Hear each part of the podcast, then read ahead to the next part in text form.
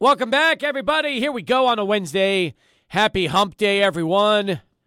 Gorgeous weather outside. Nice day today.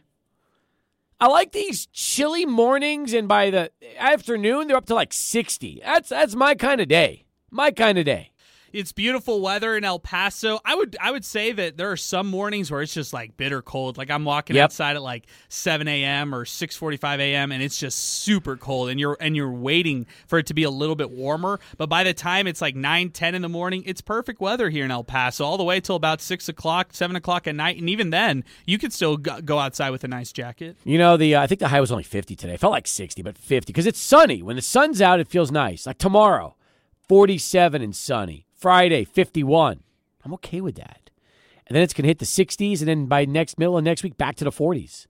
So, you know, listen, enjoy this weather because here's what's going to happen in about three or four months. We're going to be in the hundreds every day, hot as hell. And you're going to feel like, oh my God, when's it going to start cooling off? So, this is this this is usually my type of weather. This is my favorite time of year because you know it's it, it's not too cold, it's nice, it's comfortable, and I know what's coming. So I, I'm all about you know enjoying the the chilly mornings and and the nice cool uh, cool afternoons because I know exactly uh, what we're going to get starting uh, in about six to eight weeks when the when all of a sudden the temps start shooting up into the 80s and 90s and before you know it it's triple digits and ah it's it's the typical El Paso heat.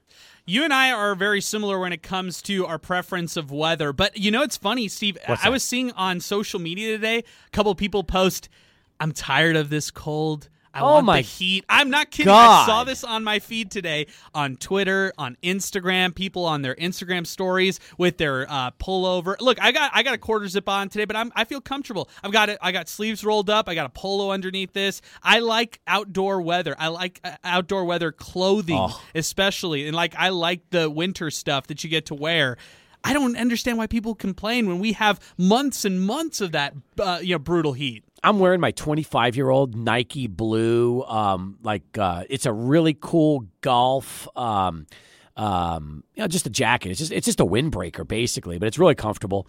And but there was missing a zipper. Like my zipper, the, the top of the zipper broke off for years, so it it has the zipper and the snaps, but all I could do is snap in and not the zipper. So uh, went today. Just happened to go to uh, um, a tailor, and in 10 minutes he found some old uh, beat up top zipper replacement. He was using his pliers, put it together, charged me five bucks, and now my jacket's Wow. back on track. That is excellent. That's good stuff. And those Feel are the good. types It's a feel good Wednesday, Adrian. It's a feel good Wednesday. and and a cost effective one too, Yes. Steve. I, first off, I love the fact that you're preserving these because now th- these are like the, you, you don't buy new Nike stuff. Like no one buys new Nike stuff. It's all about just like worn Nike stuff. You don't buy Well- the the flashy stuff, the neon stuff. That's all that's being sold by Nike nowadays. This has sentimental value because I had one and my dad had one. And it was the exact same jacket. We both had the same. I don't know what happened to his, but yeah, we both had the same one. It was really cool. And this goes back because my dad's been gone now almost 19 years. And uh, but that was the jacket that we both wore. So um, part of the reason I'm keeping it is it's a good looking jacket. It's it's held up over the test of time, but it's got memories and uh, reminds me of him. So now that I got the uh, zipper going again, I'm I'm pretty excited about that. Pretty jacked up here on this Wednesday, feeling good. Um, I was lazy because it took me forever just to get this stupid thing repaired, which took five minutes, but you know. Got it done, and now uh, now I'm in good shape, ready to roll today. Yeah, I'm ready to roll as well, Steve. I'm ready to go, and uh, we're already getting texts. People excited about the heat. Charlie One, our friend, is ready for the heat to come back. Stop it, Charlie. Stop it. You can take your People 80s. are cold. They don't like the cold. There are a lot of people who. That's the reason they're here in El Paso. They are not fans of any sort of cold weather. Man, all I know is this from like November to usually February, that's when I start wearing the long sleeve uh, dress shirts every day to work. And I don't feel like I'm going to have to sweat to death wearing them over the course of the afternoon. I like the fact that they're comfortable. It feels good right now. And then once the sun sun really starts to come out and the and the temps jump up, then I go back into the short sleeve uh, polos and start wearing those pretty much uh, the entire summer. I'm a athleisure person outside of work where Mm-hmm. I'm wearing uh Lu- like the Lulu leggings all the time and I've just got a quarter zip. Like that's me or hoodie. I love that kind of weather, and you can only do it during this time. And once uh, once you kind of go to March, you can't wear that anymore. You got to go the shorts route. What is Lulu leggings? What is that? Uh, just like like sweatpants. Oh, you know, okay. that kind of thing. All right. So it's not like you shop at Lululemon. Yes, I do. Oh, you do? Yeah, I It's love expensive place, man. It's not. Uh, Quality stuff. yeah, I though. know. I know. It's you buy always thought one. that was for women. No, man, they've got a great men's section. Do they really? Excellent, man. You know who's a prime uh, uh, Lulu guy? Is Cody Decker. Is he really? yeah, he, he's got his Lulu stuff. Every time he comes in, I'm like, hey, nice Lulu shirt. You know, nice uh, Lulu. Oh, so he gets so he likes Lululemon. He's he's right. always decked in uh, Lulu. spoke to Cody today. He's in New York, doing great. He's uh, still, you know, he's he's got that show on, on mornings uh, on FS1 with Craig Carton. That he's, uh, you know, part of that uh, part of that team. Just signed a six month extension, so he's excited about that. Living in New York City, doing great, doing absolutely great. Man, we've got uh, so many TV friends, and I'm happy that Cody Decker is now in the mix. I love like turning on the TV and seeing his face sometimes, like from time to time. Well, he's on every morning. Like as long as you're up between five and seven thirty in El Paso, and you turn on Fox Sports One, there he is. And then it's just him- early. They also have him on like the you like the YouTube clips and also like the Twitter clips. So if you follow their Yep. show's page, you'll see his clips from time to time and hear his hot takes and stuff. Uh, hey, speaking of TV, how about our friend Tim Hagerty making a TV appearance today to promote his book? I think that's great, by the way. That Hags' his book is coming out, and uh, he's you know he's he's making the rounds now. Hags is uh, you know this is exciting. It's his first book. He told us about this during story time at the end of last season. We were the we were like the first ones to you know go off on this and talk about it with him, and the fact that now he's making the national rounds. This is like this is really exciting uh, for Tim Hagerty in this book. It is Tales from the Dugout, a thousand and one humorous, inspirational, and wild anecdotes from minor league baseball. And the fact that he joined Hot Stove today with Matt Vasgersian and Bill Ripken is so cool. So that is that Yes. is just that's neat. That's good for uh, good for Hags, man. Good for Hags. I'm excited for him, and that's you know that's what it's all about. And getting a chance to talk about um, what he just put together. And by the way, uh, Jay Jaffe, who also made the rounds on uh, MLB Network, is going to join us as well, and we're going to talk about Scott Rolen um, and and what's coming up. And I'm also interested since uh, you know Rolen is uh, is going into the Hall. Um, if this is going to start being a trend now for more and more defensive, you know, minded ball players getting in, great defenders who were, you know, good offensive players, not amazing offensive players, but good offensive players getting in. And here's the thing about Scott Rolen, okay? He was always um good teammate, good guy, never gave anybody a hard time, always good to the media.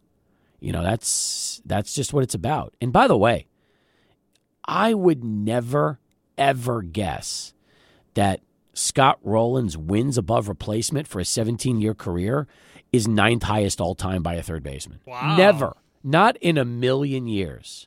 Wow, that's a an interesting stat right there. I just still think that now that we got to uh, you know sit on this story for 24 hours and we see all the the stories that are come out that have come out from it. Uh, first off, the teams and their fans were very celebratory to- toward Scott Rolen, understandably so. But everybody else kept asking why. How did they vote him in? He wasn't necessarily like the greatest in that generation at all. Uh, he was a very good player during that time, and uh, it's interesting that he gets in even over Andruw Jones, who by a lot of people they would consider Andruw Jones one of the top players of that generation. I think the problem with Andruw Jones is though that his his numbers started tailing off around um, you know really around the time he was hitting thirty.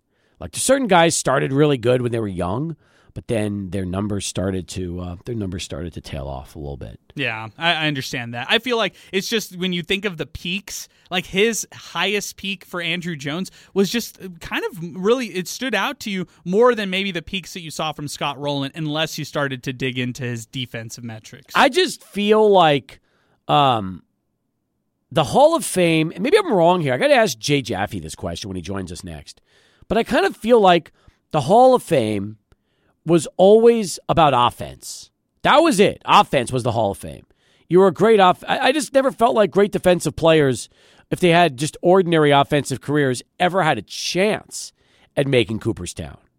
And now I feel more than ever because of the way we look at the game through the eyes of, of analytics and sabermetrics that now, if you are a great defensive player, your profile is infinitely more um, um, important now than it was back uh, when we were growing up as kids. Because let's be honest, when I was when I was a kid, I always enjoyed Topps baseball cards. That's what I want. I, I collected Topps, and one of the things I loved about Topps was when I looked at the back of a baseball card, the great ones always had their um, league leading stats in bold print. So you always knew who was the best based on the bold type in their baseball cards. And nowadays, it seems like I don't want to say that stat is meaningless, but there is so much more to a player's game than the bold type on their cards. Yeah, it's so true. And now uh, you're having to go through so many stats that were never taken at the time, which is so interesting now how we dive into these analytics, how we interpret different stats. And it, it's so, like, can you imagine telling these advanced stats to Scott Rolen during that time? Like, man, you are just on another level right now, what you're doing. He probably would have overvalued himself at that point. That's true. That is true. Um, apparently, when Scott Rolen was was like notified yesterday, he got into the Hall of Fame. He was more interested in showing his kids hole in one. Did you hear that story on video? No, I didn't know this. Yeah. Oh, that's wait. One of his kids hit a hole in one. That's I think cool. so, or or had some big golf day, and he was more like he was happier showing the video of his kid Wow. playing golf than he was of himself getting into the hole. Oh man, come on, man. So I don't even know if Scott Rolen even cares about being in Cooperstown. This is one of It's the weird. biggest uh, Hall of Fames, if not the biggest in all of sports. It is. And you wonder, maybe Scott and Rolen never considered himself a Hall of Famer. Maybe it was that way, and he just was didn't believe it. Who knows? Who knows? He maybe thinks his colleagues deserve it over him. Could be too. So we'll talk to Jay about it. Looking forward to having Jay Jaffe on the program when he weighs in here uh, coming up next uh, on uh, Scott Rolen and everything that is uh, the Cooperstown uh, experiment, the Hall of Fame. All right, more in a moment. Getting going here on this Wednesday edition of the show. Uh, Babe Laufenberg is going to join us in the six o'clock hour. I'm excited about that. And who knows, maybe more special guests dropping by as well. Is that right, Adrian? That's right. Quentin Demps is confirmed. Five o'clock. We'll have him 45 minutes away. Ah, brand new head coach at Judson University. That's right. Not to be confused with Converse Judson. That's right. We are, we've uh, talked to nonprofit Q, and now we got Coach Q. Hey, by we the way- a chan- chance to talk to. Didn't Q grow up in Texas? Yes, San Antonio. So I can't wait to to throw the Converse Judson at him and see if he gets a good laugh, considering that's what some of our people thought because Yeah. they saw Judson. Um, I love that. That, I, me too. I'm, I'm excited. Let's go to Charlie One. I know he wants the heat, but he's going to have to wait a while because he's not getting it for at least a, a, a few more months. Here he is, Charlie in traffic. Back here on Sports Talk. Excited about having this man today. It's always great having Jay on to talk baseball, but when it's Hall of Fame week, it gets even better. And considering the amount of controversy surrounding the Scott Rolen induction into Cooperstown, uh, and knowing exactly where Jay sits on this matter, it should be a terrific conversation. Welcome back to the show, and uh, I, I know you, uh, like a lot of folks, very happy Scott Rolen uh, part of the class of 2023 in Cooperstown. Yeah, definitely. I mean, it was it was a relief that he got in. Uh, this is somebody I've been, you know, stumping for since he hit the ballot in in uh, the the 2018 ballot. Uh, a player who I I really enjoyed watching in his day um, with the Phillies, the Cardinals, uh, and the Reds. Uh, and somebody who my JAWS system identifies as the the tenth best third baseman of all time, despite a comparatively uh, injury shortened career. Uh, just spectacular defense uh, and and excellent offense as well. And uh, uh, I, you know, going up to the point where uh, Hall President Josh Rawitch uh, opened the envelope, we really didn't know if this was going to be his year or not, and it was. And and uh, I just I, I let out a, a yell so loud I think I killed a house plant. Oh, that's terrific. as long as you didn't kill anybody in the family, you're okay, besides the plant. Um, so I always thought of Scott Rolen as a, a terrific defensive player and above average offensive player. Is that a fair assessment when you really look at, at his skill set on both sides? Yeah, I think a little bit better than above average. I mean, he's you know he's a he's a you know the third best in terms of defensive metrics, he's the third best all time at third base, and he's depending on whether you're leaning on rate stats or counting stats, he's somewhere between the top ten and top twenty uh, third baseman of all time. Um, you know, I'd say maybe top 12, top 15 is probably is probably an accurate assessment. What people forget is how hard it is to combine those two into one package. Um, true, and, and, true, and that's and that's really the you know the the, the selling point for Scott Rolen is is that he was uh, um, uh, that that he was that he was both a floor wax and a dessert topping, as uh, as, the, old uh, uh, Saturday Night Live sketch goes. So some of the people that um, are against this have noted um, he never led the league in any category during the course of his career, and some will say he was never even the best third baseman in the National League uh, during his time because when he got into the All Star game, he was usually a reserve, not starting over guys like Aramis Ramirez or at times David Wright. So give me your thoughts on that. When people will tell you that if he's a Hall of Famer, how come you know he wasn't an All Star starter and wasn't leading the league in certain offensive categories? Well, Scott Rolen was a guy who wasn't as flashy as as as uh, uh, as some of the players at the position. I mean, Chipper Jones is you know is is an, is a is a Hall of Famer. Chipper Jones was a better hitter, you know, a cornerstone of of, of the Braves uh, uh, dynasty there. And I don't think, but you know, being the single best player at your position is not a requirement for the Hall of Fame. True. Um, you know, being the the perennial starter at your position is not a requirement for the Hall of Fame. There's competition there, but man, I mean, in terms of car- careers, Scott Rolen left uh, Aramis Ramirez and David Wright in the dust.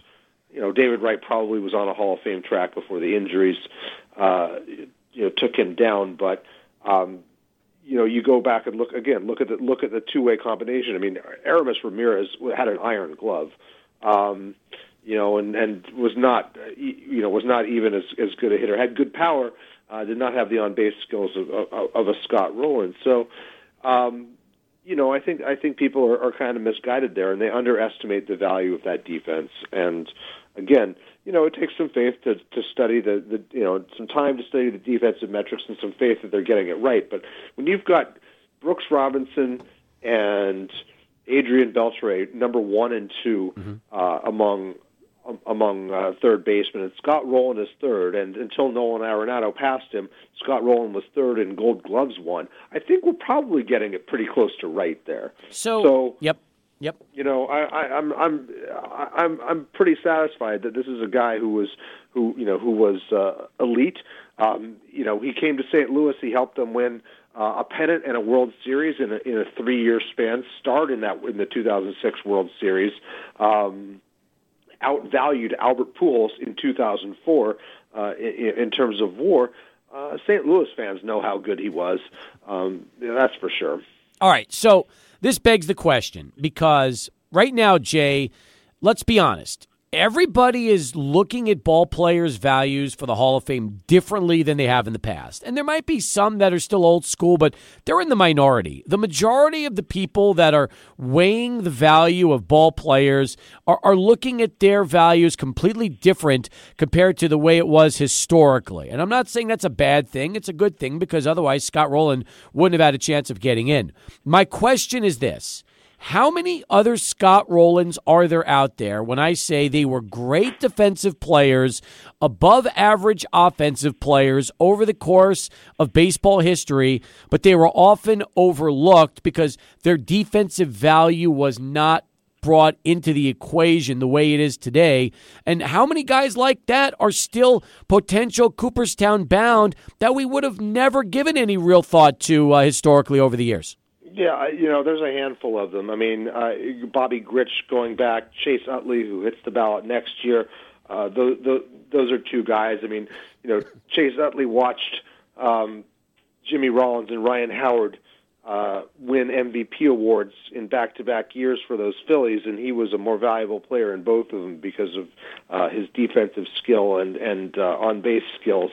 Um, just just to just to use an example, um, you know, uh, guys slip through the cracks. Um, we've, you know, we've had some success here the last the last several years, getting some of these guys into the Hall of Fame, bolstered by WAR and JAWS. Uh, Alan Trammell being a good one. Um, you know, it's it's uh, we're, we're getting we're getting better at this, but there's still there's still some out there.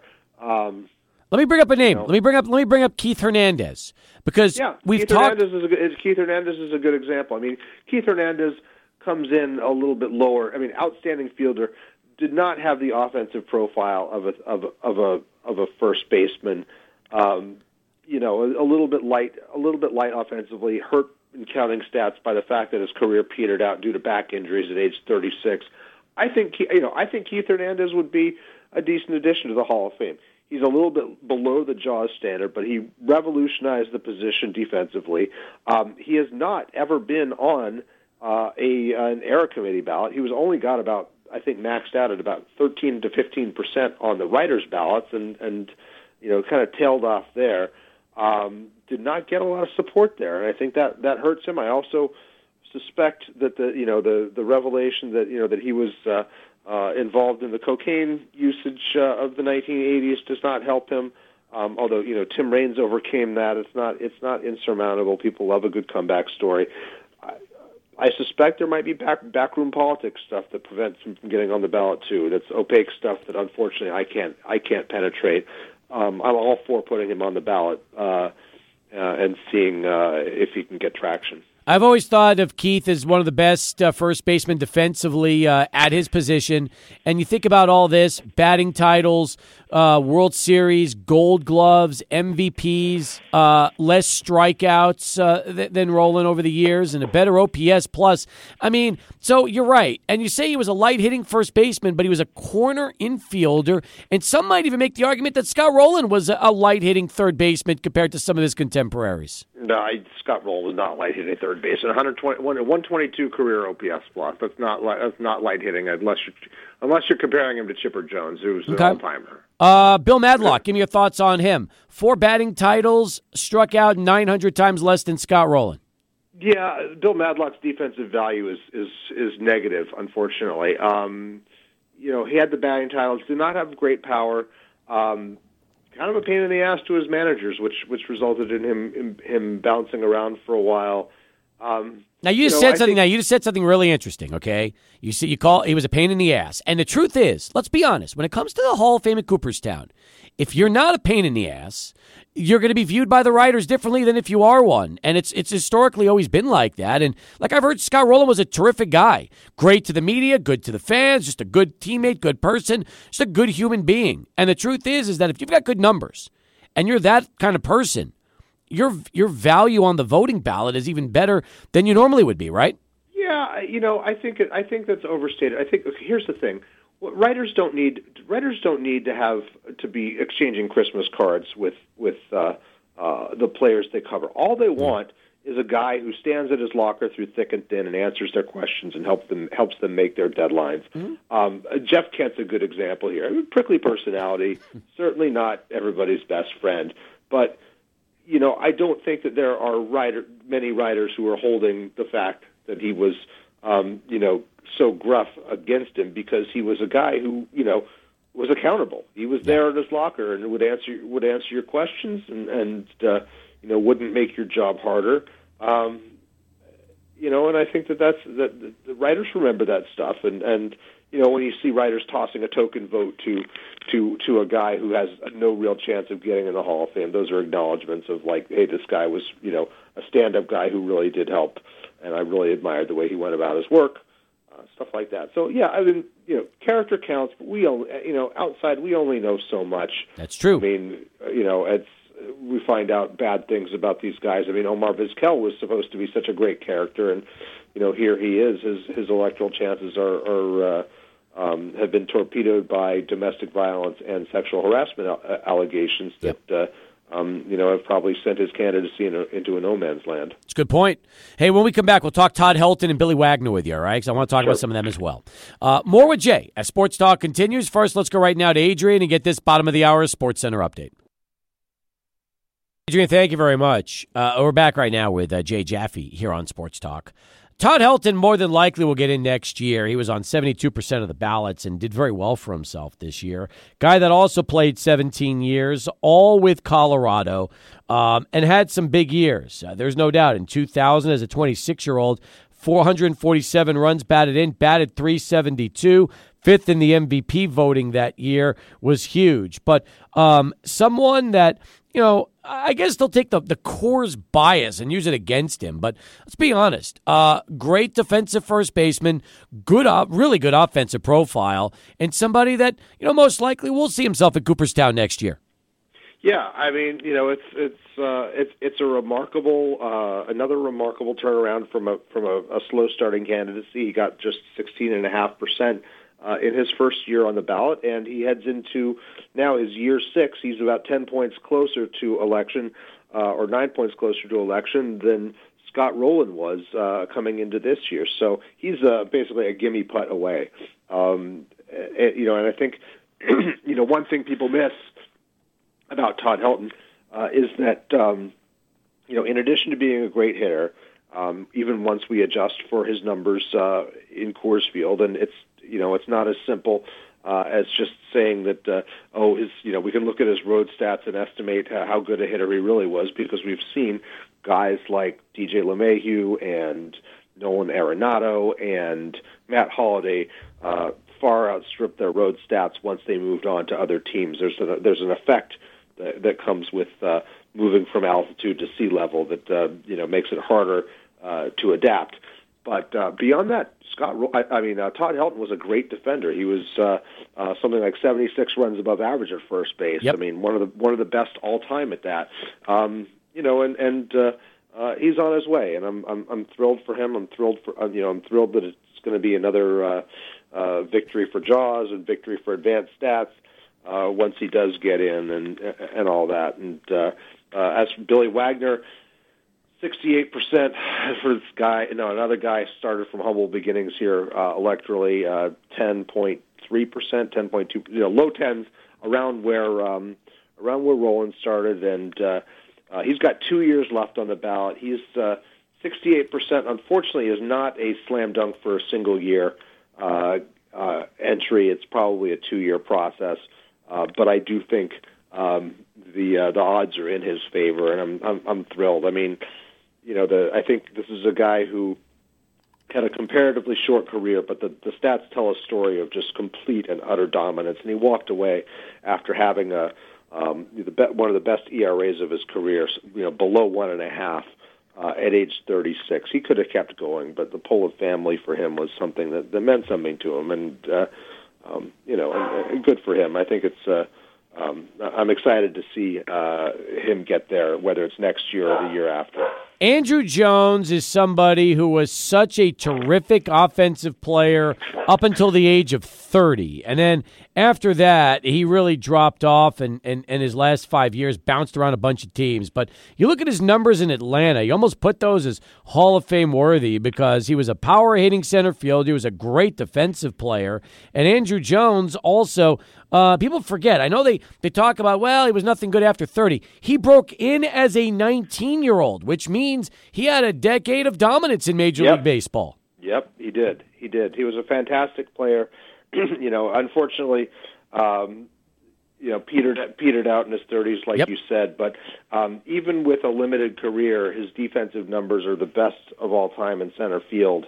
Um, you know, and there's there's some question about uh, the validity of those numbers. Again, um, one of my friends, Chris Dial, who's who actually is is uh, um, is part of the uh, the SABR Defensive uh, Index Committee that that uh, uh, helps uh, that uh, helps with the advanced stat component of, of the Gold Gloves voting uh, that's come into you know come into the process in the last uh, decade.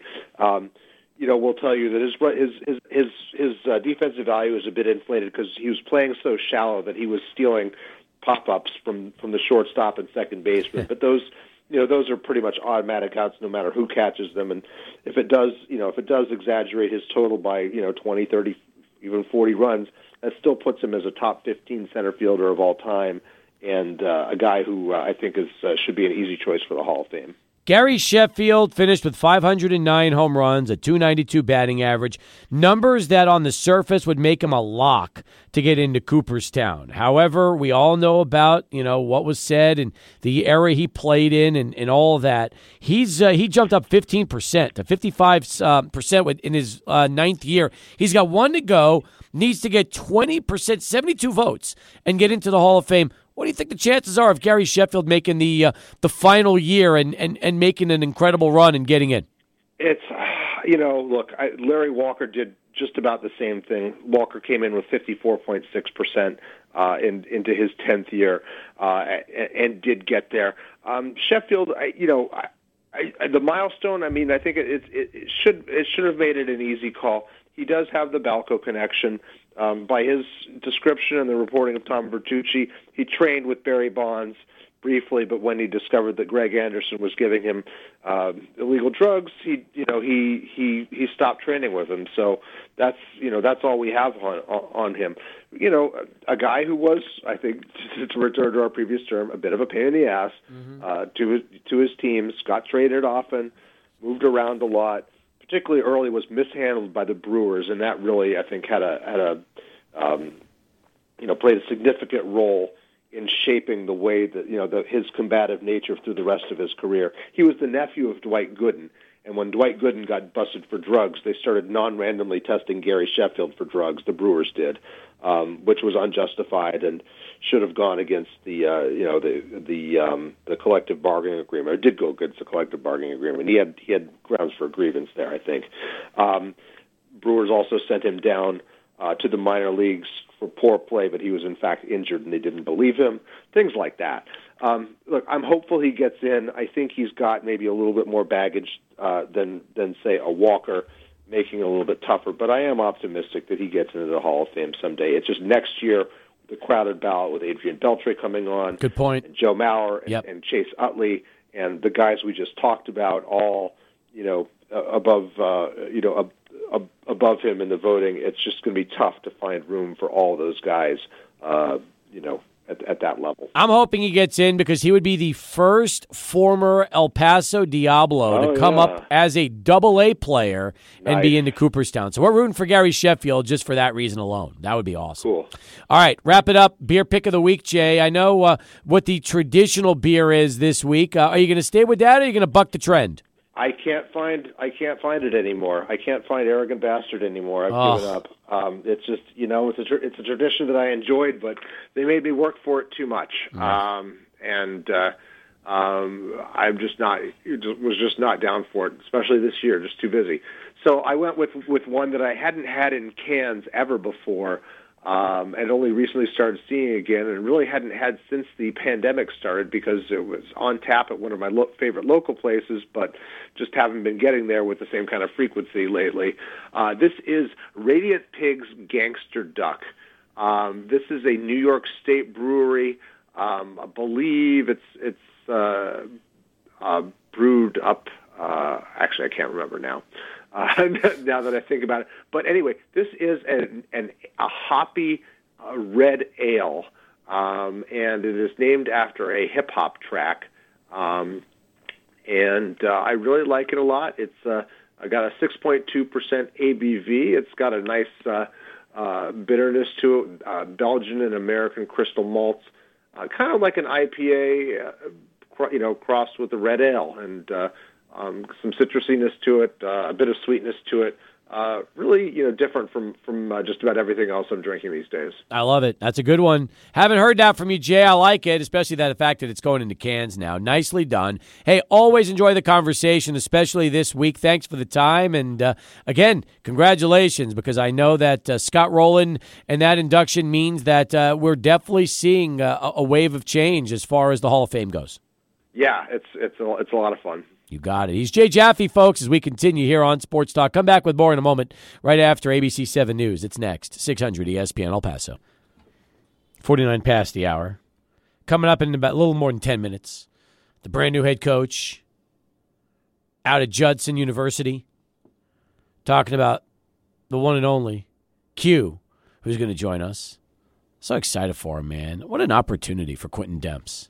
Years ago, he's playing at UTEP, then he goes into the NFL, then he goes into coaching, starts his own foundation. Now he's going to be a head college football coach. How cool is that? It's so cool. I mean, last year he was at the Greater El Paso Football Showcase doing a little work, doing a little recruiting and stuff like that. He was here this past uh, offseason doing the same, doing some recruiting, but it's hard to get people from El Paso to out, out there to you know the Chicago, Illinois area where you're having to pay your way to play at, at a lot of these NIA uh, NIA schools.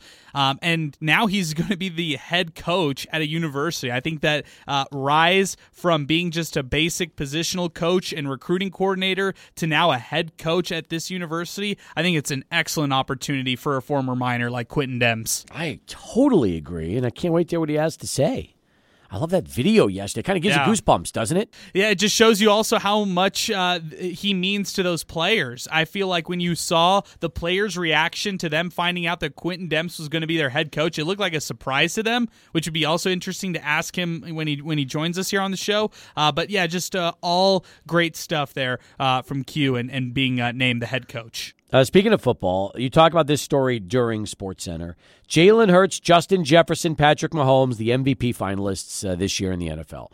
I know he missed a few weeks towards the end of the season, but don't you think this is Jalen Hurts' MVP this year? No, I think it's Mahomes. Do you really? Yeah, it's it's all Mahomes. He he killed it. He was consistent. I know you you got to knock guys for injury. Unfortunately, that's just how we we kind of grade these MVP awards. So I still think it'll be Patrick Mahomes. Uh, Hurts had an unbelievable season. His team was first overall in the NFC, but you look at uh, the Chiefs and how they finished out. Mahomes was first overall in, in the AFC, and uh, I just feel like when we're adding to the legacy that is Patrick Mahomes, this uh, this is one of those legacy MVP awards. Well, the truth is, even if Hurts plays all 18 games, he doesn't come close to Mahomes' numbers. Mahomes' numbers were video game numbers. But understand that, you know, you got to add for Jalen Hurts another 760 yards rushing and 13 touchdowns. So, you know, that's 35 touchdowns, six interceptions, and really 4,400 combined yards. And I think that sometimes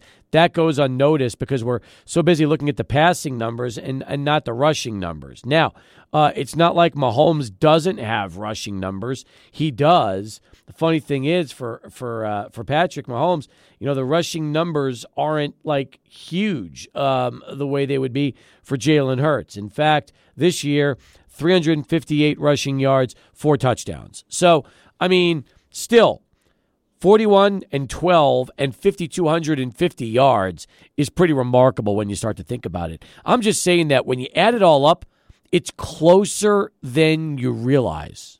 Oh, it's very close. It's a very close race between those two guys. I think it it really tells you uh, the rise that we've seen from Jalen Hurts as well. I don't want to take anything away from him. He probably played second best out of anybody across the league. That's why, in my opinion, uh, Jalen Hurts should definitely win Offensive Player of the Year across the league. I know some have thought, is it Justin Jefferson, wide receiver from the Vikings? No, in my opinion, give it to Hurts. He deserves that. Uh, the MVP, you, you give it to Mahomes because he played the whole year and he wasn't hurt and he was consistent all year long and a winner at the highest levels in the AFC. Yeah, that's a good point. Uh, Listen, I have no problem giving Mahomes that um, giving giving Mahomes that award. In fact, it it makes sense. You know, it really does. It makes a lot of sense. But um, I, and and then you've got Justin Jefferson in the mix. But it's so hard to give the MVP to a receiver compared to the quarterbacks that he's going up against. That's why I always lean like if it's a receiver, just like last year, Cooper Kupp,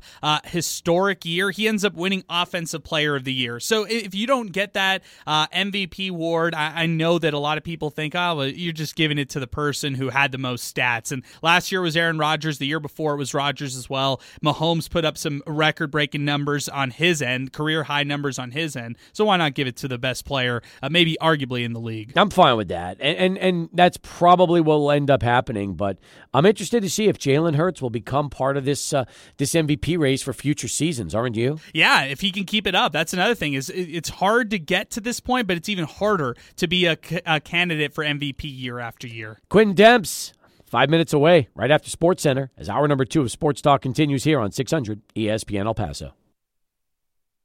Here we go, hour number two on Sports Talk. Welcome back, everybody. Hope all of you are enjoying your Wednesday afternoon. Sun will soon be setting here in the Sun City. But I'll tell you right now, the sun is rising in the Demps household. That's for sure. One of our favorites, Quintin Demps, getting his first college head coaching opportunity. And he joins us live right now on the 600 ESPN El Paso hotline to talk about it. Q, happy 2023. How are you? I'm doing well, man. How you doing? Ah, we're doing fine. I figured you're doing well. I played the video yesterday of when you were announced as uh, Yeah. new new head coach at, at Judson University, and you'll get a kick out of this. Some of our listeners, when they heard the news, thought that you were actually going to be head coach at Converse Judson High School in the state of Texas Oh, that makes sense. because it's such a it's such a power. They're like, wow, and I said, no, no, no. This is we said this is Judson University in in uh, in Chicago. Yeah, that's right. That's right. That's right. It makes sense, though, right? Well, sense. Well, first off, as a Texas high school football player, because you were one in San Antonio, you know all about Converse Judson, don't you? I do. I love Converse Judson. I Well- love it, man. They they uh they kind of laid the foundation of who I am as a football player. I mean, who I was, you know, as a football player for real. Well, now program, um, you love Judson University even more because that's where you're going to get the opportunity as the head coach. Tell me a little bit about uh, the- you know the events that, that led to your hiring here this week. Yeah, you know, just uh, man, we just had some things open up. You know, uh, we have a new AD. He came in, man. He, he wants to, you know, shake things up, man. He, he he saw something in me. You know, I believe in him. He believes in me, and so we just kind of made this thing work, man. Q, uh, you've always maintained when it comes to working with young athletes, just talking to them as young men and, and more than just an athlete. Is that kind of the same approach you'll have as a head coach when you deal with these young men at, at this level? Yeah, coaching is a teacher. Like you're you're a teacher, you're a mentor, you're an encourager. So that's my that's my gifts, man. I'm, a, I'm an encourager, I'm a teacher, and I'm a motivator. So it just kind of fits right in with coaching. You know what I mean? So you know, I, I know football. You know, of course, I played ten years in the NFL. Played football since I was nine years old. I know the game. So uh, I look forward, man, to, to mixing the two, like being a being a mentor, but also being a coach too.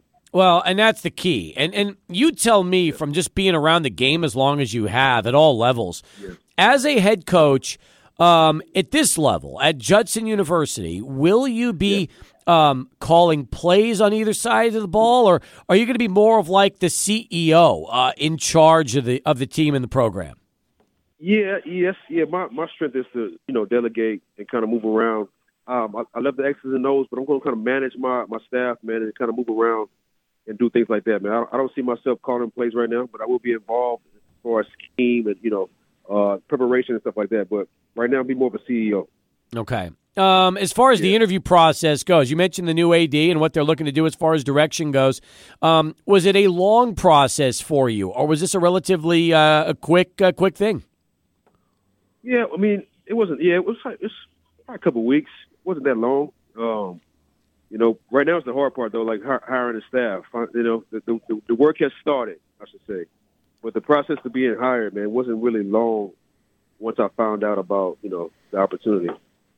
Quintin Demps uh, here on Sports Talk as uh, we continue. Uh, brand new head football coach at Judson University out there in Chicago. You said it best. You got to hire a staff. So, um, tell me about your Rolodex. Are you are you contacting former teammates at, at any level, or just coaches you've met along the way in this journey? How's that going? Kind of, both, man. Kind of both, man. I'm open to, to either way, you know. Uh, but I will be picky about, you know, who I let into into this space, man, because it's sacred for me, and um, I got a, I got a, you know, unique leadership style. So, uh, but I'm open to both, man. Open to my my catalog of who I got in my phone, old teammates, NFL guys, and just guys I've met, you know, these last two years, man, coaching coaching uh, college football. So, so we'll see how it goes, man. Have any of your uh, former UTEP teammates hit you up yet and, and want to get in on this? Um, a couple, yeah, actually, actually they have, man. A couple guys have, have texted me, um, you know, so, so yeah. I'm not surprised. Um, you said Right. something. You said something really interesting. Your unique skill set as head coach, and tell me what makes you different from other head coaches at all levels of football. Um, just I think uh, you uh, just uh, a gift of putting myself in other shoes and being able. I'm a I'm a servant leader. See what I'm saying? Like I'm a servant leader. Like I'm not a demanding. Uh, like I'm, I'm trying to serve. I want, I want my staff to be taken care of more than me. You know I mean, so I put others before myself, and that's how I, I get results like that. You know what I mean? That makes sense. It definitely does, Q. And and, uh, and, you know when we're talking about you and your philosophy specifically, one of the things that you bring to the table that you've worked on firsthand and championed in your efforts as a assistant coach and a, a recruiting coordinator is you know what it means to go on the road and, and get players and recruit them, and and you understand the process of bringing them in and actually developing them uh, throughout their college career. How how much is that expertise going to help you out in the head coaching role when you kind of understand that role really well as far as recruiting, bringing them in, developing the players, and then getting getting them on the field. Yeah, man, I, I look forward to that part the most. Um, the you know the recruiting part, man, getting my feet dirty with you know, like you said, man, getting to know these guys, knowing their parents, man, and bringing them in, and that's really the game right there, man. You know, have some good coaches, but you got to have some good players too, man. So I, I really want to you know be a part of that process at every level, while I have some guys on my staff who I can trust with the X's and O's. I want to be a big time recruiter as a head coach. Tell us about the history of Judson University because unless you're from Chicago, you probably don't know much about this school. So, give our listeners a, a little bit of background about kind of the program you're inheriting and uh, and, and, what uh, you know what they've done over the years on the football field. Yeah, well, well Judson University has been around for, for a while, but the football pro- program has, was started four four years ago. So this will be our third year um, playing games. The first year was just you know building everything out, getting the logo together. But we so we played two seasons of, of real football. This year will be our third, so we, we are fairly new, and uh, we're fairly new to you know playing football. So it's it's a, it's a new program that you know I'm taking over, and I'm, looking forward to building it, you know, and making it my own. And uh, how did the team do last year? we I think we won two games last year. We won two games last year. You know, as a as a startup program, it's not terrible. It's right. not terrible. You know, uh, we won six games in the last two years, which is pretty with the most of any startup in the whole world in the, in the whole nation. You know, if you look it up, so that's that's a, that's a plus for us, right? That is a very good plus uh, for you. That's right. Yeah. Now, now here's something. It's a new program still. I'm looking forward to it. Here's something really interesting too. As we chat with Quintin Demps uh, here on Sports Talk, he's uh, taking over the football program at Judson University. He'll be head coach this year. The former Miner and uh, ten-year NFL vet. Um, we know how big NIL is in Division One FBS uh, college football, and it probably extends into FCS as well. Are you starting to see schools at the level you're at at Judson deal with NIL? Or for the most part, is that just for the bigger colleges when it comes to their football programs? Yeah, man, it's NAI, it's it's, it's NAI, NAIA football, man. We we're not on that level yet. we we're not on that level, man. We uh, you know, um, yeah, we're not we're not really worried about the NIL. You know, but, but, but you know, maybe it turns around. Maybe it turns around down the road. Who knows? But right now, man, we're yeah, we just not. We don't we can't focus on that. Uh, well, Q, could you explain to some of our listeners then biggest difference you see from NAIA schools, JUCO schools, just to give everybody the understanding? Because uh, uh you know, people who like us who who report on UTEP football, we hear JUCO stories all the time of how players essentially have to pay to play a lot of times. But uh, give us the breakdown and the differences between uh, the NAIA level, the JUCO level, and what we see at the D1 level. Well, it's, it's no it's no secret, man. It's the level. It's, I mean, the X factor is money, right? Budget. It's budget, man. It's budget, man. We, are small school. We got about thousand, thousand, thousand students. You know what I mean? So it's just about budget. We don't we don't offer full rides. You know, we try to make it to where some guys can get a full ride, but you know, for the most part, D one, man, you offer you offer kids, you know, full rides because you got the budget, you got the money behind it. So NAIA, man, it's kind of like you know, smaller schools, man, with not that much money. As far as your roster goes, what are we talking about here? Because I know 85 for Division One. How big are the rosters uh, over at NAIA level? Um, we try to keep it. We try to get to like 120. We try to keep the rosters, you know, full, but realistically, probably about 60 to 80. Okay. Okay. So still a good good size. Good size when you're yeah, talking about it. Right. Now. Right, right, right. As big as you've been in El Paso over the years, not just playing at UTEP, but your foundation um, and the events you've done here, are you planning a football camp this spring where you could then target El Paso kids that maybe aren't uh, going to go FBS, um, but look at possibly continuing to play college football and join you at, uh, at, at Judson University? Oh yes, I'm definitely going to use El Paso as a hub, man. I'm definitely going to be down there, man, trying to make, you know, trying to build a pipeline, you know, to get these guys, man, to come play for me. Because there's some, there's some talent down there, man. Some good football players in El Paso, and more than that, man, some good, good students, man. Good, solid men, um, young men in El Paso, man, that I would love to get behind and, uh, you know, uh, recruit. Uh, Q, you also mentioned, of course, you know, we all know this, but you played in the NFL for 10 years. One of the spots you had, uh, landing spots, was the Chicago Bears. Did, are you able to tap into any resources uh, in the city of Chicago or where you're at right now to maybe pull some athletes or, you know, uh, develop those relationships with coaches to continue to develop your roster? Yeah, yeah, absolutely. Um, the Bears have been uh, pivotal, pivotal, pivotal in my uh, success right now, too. Like, they, helped me out a few times with getting getting guys at the, at the small school some some gear, some gloves, some shoes. You know, so just tap into my resources, man, and uh, you know, make this experience for the guys, man, as best as possible, as close to D one as we can get with, with the resources I have. You know what I mean? Now, tell me who you're competing against in football because I see that there's the Chicagoland Collegiate Athletic Conference, but they don't have football yet. So, what schools are you going to be going up against? Um, schools like St. Ambrose, man, St. Xavier, uh, St. Francis, um, schools like that. Okay. So places yeah. that travel is easy to get to, but um, you know you're still going against uh, programs along the same level as, as, you're at, and I'm sure that for you, when it comes to recruiting, Midwest is going to be key, isn't it? Absolutely, absolutely, man. You got you got to start in your own backyard for sure. Now, you mentioned something to us that's also pretty interesting here, Q. And you talked about how, you know, you want your staff and everybody to really get get most of, of the credit. You're not looking for that right now. You just want to make sure that the program succeeds. Along those same levels, would, uh, uh just by watching the reaction that the uh, room had when you were named head coach, it seems like you're definitely a player's coach. Would you would you go so far as to say that?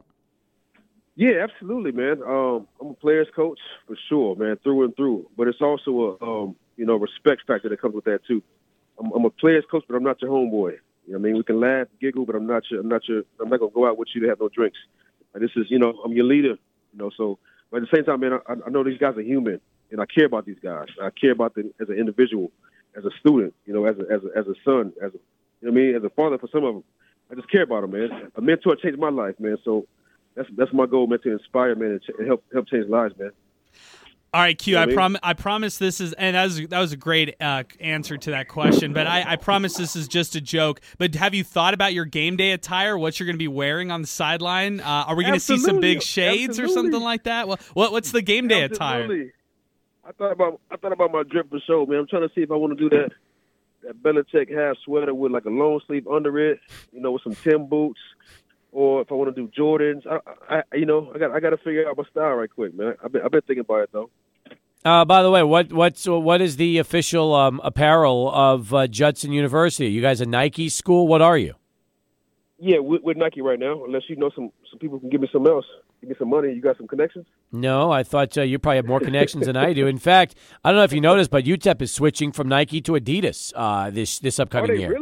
Yes, they are. Didn't you come here, Q, so because uh, because UTEP was a Nike school? Isn't that the reason why you chose UTEP? No, uh, no, that's the reason why I didn't. I almost didn't choose UTEP because it was sponsored by Adidas. So wait a minute now. I, am confused. Did you want to be a Nike school or did you want to go Adidas? What did you want to be out of high school? I, I, w- I wanted to be Nike when I was coming out. Okay. Adidas, Adidas wasn't cracking no twenty. And they were Adidas, at the and they were Adidas at the time, but uh, then they yeah. became Nike when you were here. Nike, me and my, yep, that's right. Mike Price came in, and we, yes. got, we had all Nike. By the way, what do you prefer? Do you prefer the Jordan brand or the Nike brand? I like I like the, the Nike brand for sure. Okay. Jordan brand is hard though, but I like I like the Nike brand. Uh, that sounds good. Ooh. Is it is it safe yeah. to say that uh, Judson University will be one of the best looking, best dressed uh, football programs in the league? Uh, I can't I can't say that. I'm not. I, I, I, don't, I don't care about that kind of stuff when it comes to football. You know what I'm saying? I want I want some I want some dogs. I don't want nobody worry about their uniform like that. Yeah, well, you know what I'm saying? Yeah, that's I'm in other words, like trying to make sure we, we get some good stuff. All right. But, you just know, worry about yeah, what you're going to wear on the sidelines, and uh, the football right, team will take care of the right. rest. All right. That makes right. that makes a lot of sense. Uh, when are we going to see you back in El Paso next? What's the schedule going to be like for you?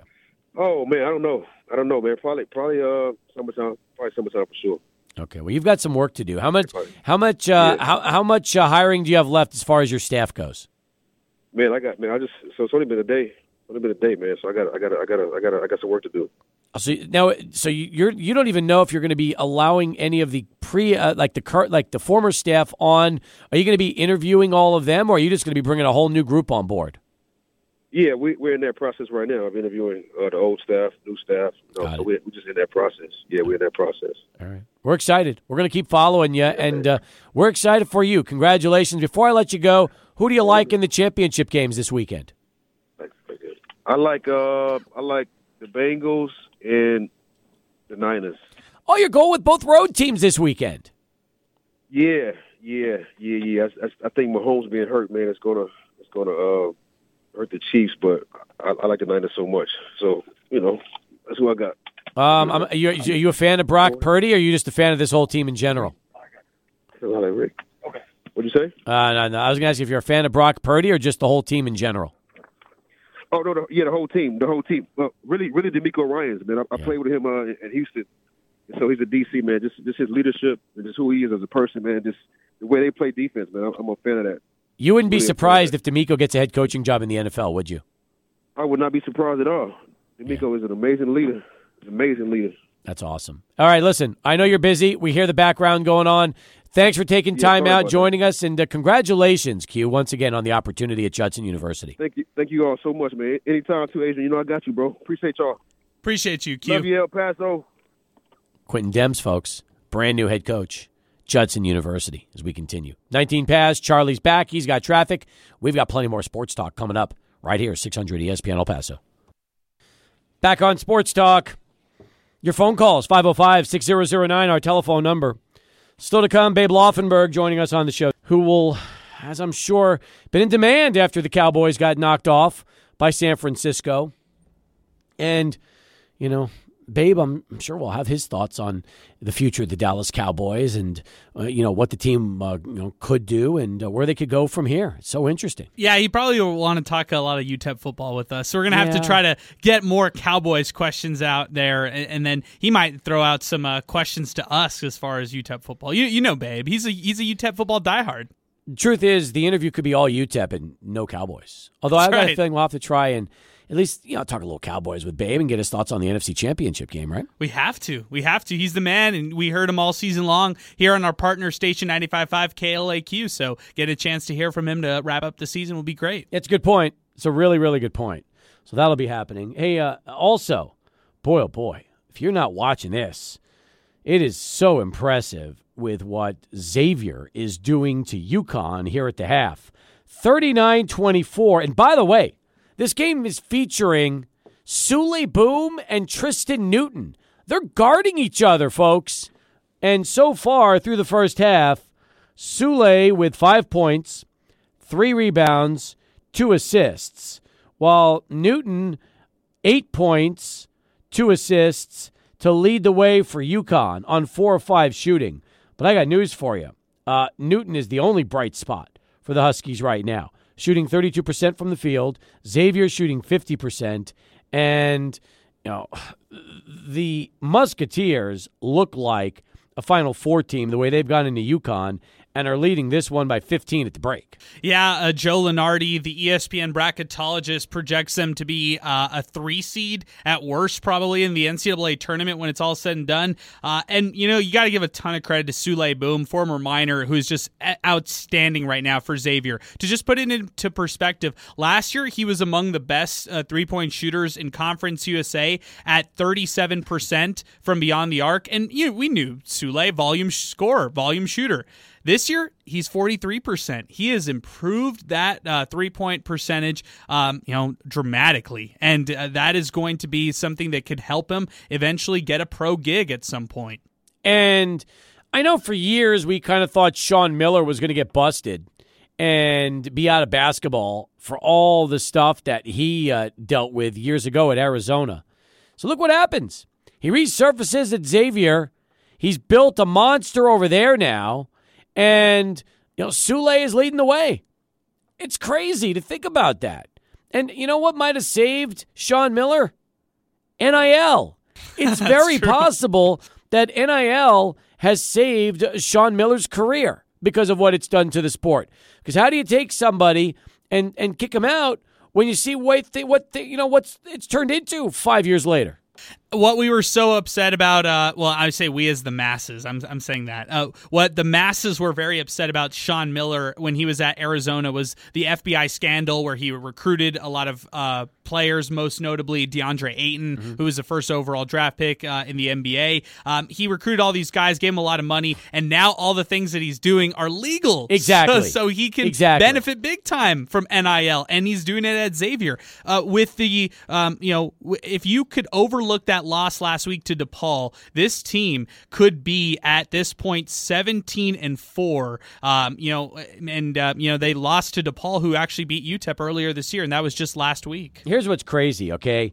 UConn is 11 and 1 at home. Xavier is 4 and 1 on the road. So think about that right there. And not to say that UConn doesn't come back in the second half and wipe out this 15 point lead and, and beat the Musketeers, but it's not looking good. And and Sean Miller's got it going on at, at Xavier. He really does. It's almost like some people are calling it the East Coast version of Arizona. Oh man, I like that. Uh, I like that, and especially because there's so much uh, opportunity in the Big East as it stands right now. There's some quality programs. Look at Shaka Smart heading over to Marquette. They're 16 and five. That's a really good team. Also, Ed Cooley out at Providence. They're a top 25 team as well. They're 15 and five. This Big East is great the way it's at right now, and it makes you uh, you know reflect back on some of the great Big East uh, matchups that we, or I mean conferences that we've seen before. It doesn't have your marquee names. Georgetown is one of the worst teams in the if not the worst right now, but it still has such great competition, top uh, top to uh, pretty much bottom, and uh, it's impressive what the Big East is putting out right now. And I also want to say this, okay? Anybody was kind of wondering if Souley Boum made the right decision? Uh, the answer is yes. He sure did. Big time. And he might not be an NBA draft pick whatsoever, but he could find his way onto a roster on the G League, or he could play international basketball for years and maybe even decades if he plays like this. Had he stuck around at UTEP with the team they built, is it possible that the Miners right now could potentially be uh, a top three team in the league? Absolutely. Um, could they be a team that could have a chance come March? Sure. But would they be a top 10 overall team and a three seed in the NCAA tournament? No way. No chance at all. So, and, and the truth is, I'm sure uh, because he's Sean Miller, that Souley Boum was compensated very nicely for uh, coming and playing one year at, at Xavier. And, you know, uh, that really is, is what it's all about. And Souley's no dummy. He saw what happened with Bryson Williams at Texas Tech. He thought, well, why not me?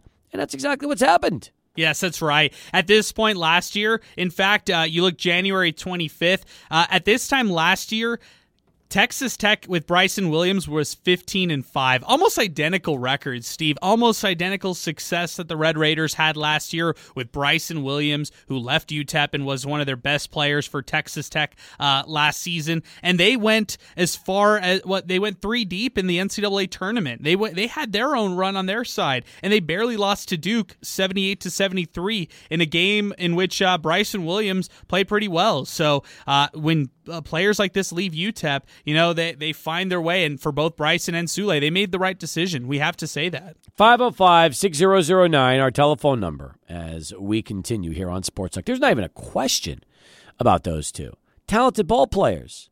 My only, my only regret is that UTEP never got more out of the two of them when they were playing on the same team together. Yeah, they never won anything here. right? No, they, never. They were a 500 team. Yeah, they never capitalized on the talents that they had. And Anthony Tarke is another guy who's in the G League right now. Had a lot of success at Coppin State. Was their player of the year uh, in that league. Goes off to the G League, but never could tap into that potential here at UTEP. Completely underutilized as a UTEP Miner. That's right. Yeah. He had no confidence here. None. So, all right. We'll do more in a moment. But first, bottom of the hour, middle of the show. We're doing three hours this whole week on Sports Talk. It's great. Here he is, Adrian Broaddus, Sports Center next. Thank you for mentioning uh, the Holmberg goal. 1 nothing Toronto, leading the Blue Shirts. These two teams having very similar seasons, by the way. Maple Leafs are 29, 11, and 8. They're 18, 3, and 4 at home. The Rangers are 26, 14, and 7, and 14, 5, and 3 on the road. They're a really, really good road team. In fact, they are, um, you know, a 500 home team practically, and really good on the road. So we'll see. Great home team against a great road team. Something Yeah. something's got to give, right? I like this. Uh, I like this matchup. I like the fact that we're getting into some really relevant hockey action right now here in the month of January. And this is the the time if you're a, a hockey fan. Just talking to somebody who's a Steelers fan recently, uh, they said, "Hey, uh, football season's over. Don't care about basketball season because of the 76ers. It's all about, um, or you know, it's all about right now what you see with the Penguins uh, in Pittsburgh." Some action. Yeah, I like that action. We've got Maction. well, now we've got some. Now we've got some action uh, here on on Sports Talk. All right, um, thirty-five past as we continue. Patty Mahomes says he's ready to go for the AFC title game. Do you believe him, or do you think that you know, even though he's declared himself ready on Wednesday, um, until you watch him on the field going up uh, against a Cincinnati team that is a very trendy team. Let's be honest. Most people are picking Cincinnati to beat Kansas City. Very few believe at this point that Mahomes will be able to do something he's never done in his career, and that is knock off Joe Burrow and the Cincinnati Bengals. A lot of people are pointing to that injury. The only thing I would I would caution people when they point out to that injury is I'd say this: look, if you're looking at the Bengals defense and you're trying to bring a lot of quality things to, they're not that great. That, mm-hmm. that's just what I'm saying. Is there if you had to pull all the defenses in the rest of the teams, that 49ers, Eagles, Bengals, and Chiefs, Bengals would probably probably come in last among that list on defense, and the Chiefs probably third in that list as well. So It's to I- be a score fest. I think it could be a shootout. And when you look at Patrick Mahomes and ha- what he does in shootouts, he usually comes out on the the top end of that. Look at Yes, last year, or look at two years ago, uh, or actually it was last year when they go up against the Bills in that divisional round playoff game. They went out in a shootout against Josh Allen and they won. It's true. Let's hear from Mahomes earlier today. How's the ankle? It's doing good. You know, I've had a few days of treatment, a few days of rehab. Uh, excited to get on the practice field and kind of test it out uh, and uh, see where I'm at, but uh, it's feeling good so far. You, you expressed that you'd start treatment the night after the game. Can you just kind of bring us through what that night was and then these last few days, what, what you've been doing? Yeah, I was able to do some extra testing just to make sure everything was good uh, night after the game, and then get a few things done uh, to help the treatment kind of start off. And then the next few days has just kind of been, I mean, all day thing where you're just doing either treatment or rehab or watching film. And uh, I, I, I had to take Brittany a few places with me so I can be around the kids a little bit. But uh, it's a full day thing where you're trying to make sure that you're obviously prepared for the Bengals and a great football team, uh, mentally and physically. Patrick, what do you feel? Patrick, what do you think has been the toughest injury that you've had to play through before? How that might serve you for Sunday? Uh, probably my toe would probably be the, the toughest injury. I remember when I had the toe, I was like having to I had to curl my toes when I walked, so that was probably the, the toughest injury that I, I had to play through. Um, but I've dealt with a lot of them, man, and uh, you gotta have to mentally just get yourself to focus on what needs to be focused on, and that's the team that you're playing. And you prepare your body all week, and then when you get to Sunday, uh, you focus on playing the football game, and uh, that's what I'm gonna try to do this week. Mahomes, everybody, from earlier today, talking about uh, his ankle and where it is uh, as far as Sunday's game goes. So um, I'm excited. I think it's going to be fun. And I know football fans are looking forward to it also. In fact, it is the late game on Sunday. The um, early game will be San Fran and Philly. That's the one o'clock game. This one is going to be kicking off at 4:30 here in El Paso, Cincinnati and KC. And um, even though um, you know I said it earlier, Kansas City is home. They are one point dogs right now, according to the uh, odds makers. One point, I mean, Cincinnati minus one in KC against Mahomes is shocking. I wonder now that Mahomes declares himself ready to go, if this becomes more of a pick 'em uh, come Sunday. And by the way, remember, home team gets three points for being home, which means that if you think about it, currently it's like saying Cincinnati minus four uh, over uh, KC. And uh, that's an interesting point you bring up because I, there's always the what if if this one was played at the neutral site and that line would have probably been at that at that point. But uh, you know, just looking at Mahomes' numbers, it's it's pretty amazing. You can't take him for granted one, one bit. I mean, he's only six years into the NFL. Isn't that crazy? He's already won an MVP, already won a Super Bowl and a Super Bowl MVP. He could make it too this this time around on both on all ends. And if he beats and if he beats Burrow, you could easily give Kansas City the favorite heading into the big one. Um, I think so. You know, in a couple weeks because you know it's hey if you knock off Cincinnati, some people think that that's that that is going to be the toughest opponent they're going to have to deal with anyway. Not to put uh, anything uh, you know off of on San Francisco or Philadelphia, but if you can finally beat Joe Burrow for the first time and hand Cincinnati that play uh, that championship defeat, they're going to be hard to lose uh, to, to beat in the, in the Super Bowl. Yeah, Mahomes' record in the postseason nine and three. Good I mean, that's Lord. a great record right there. He That doesn't is. lose. So true. You want to talk about it?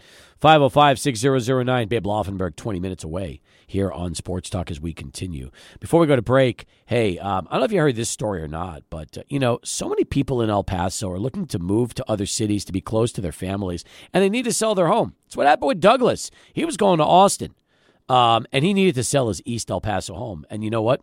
He also knew he needed the very best marketing strategies. So he reached out to Brian Burds and his team, and that's what Brian did. Provided all the expertise needed to get the job done, and that's what happened, folks. In fact, the home was listed for $256,000, sold and closed just in time for Christmas. So Douglas could now enjoy his family with one less worry on his mind. Now, I know a lot of you are probably worried about leaving money on the table if you sell your home. Well, don't worry. Brian Burds of the Brian Burds Home Selling Team, powered by eXp Realty, has you covered. Here's why, okay? Not just the annual marketing budget that's 25 times higher than the average real estate agent's income, but he's got hundreds of buyers ready to buy right now. So if your home lists between 150 and 300,000, he's got you covered. So call the official real estate agent of UTEP, El Paso Locomotive FC, and the Rhinos, the only agent I would call if I needed to sell my home. Brian Burds, B U R D S, start packing. Hey, El Paso, have you heard? To sell your home guaranteed, call Brian Burds. Go to brianburds.com. Eight point game, 53 45. Xavier's still leading it. Uh, how cool is this? Souley Boum and Tristan Newton each have 14 points, leading the way for both teams. That is so cool. Uh, one of the mo- two of the more prolific point guard transfers uh, in this past transfer portal cycle. East Carolina had Tristan Newton, and they never won with Tristan Newton. Well, now he's winning at UConn.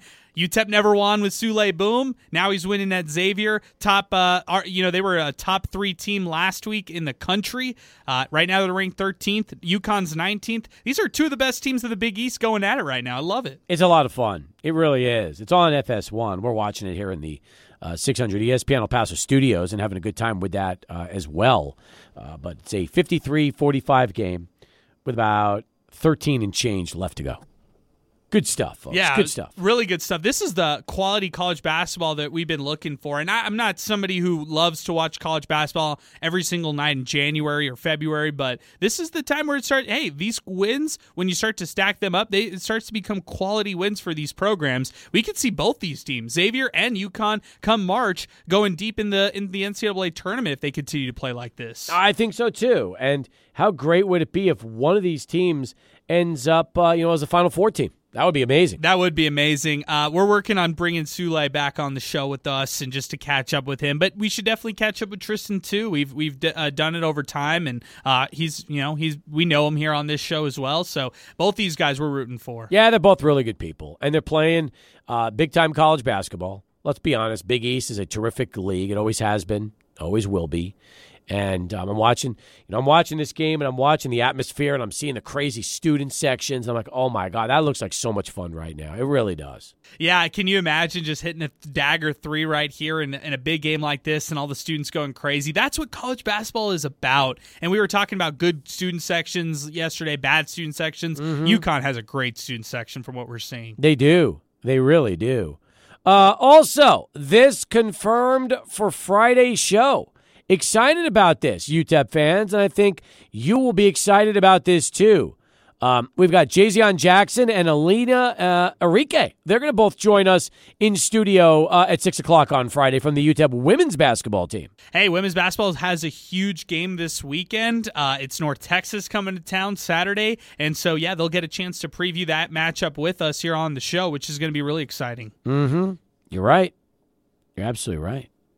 So, um, you know, they are a team that has, you know, I don't want to say been a a secret, but they kind of have. Don't you think, Adrian? People aren't talking about the women like they should.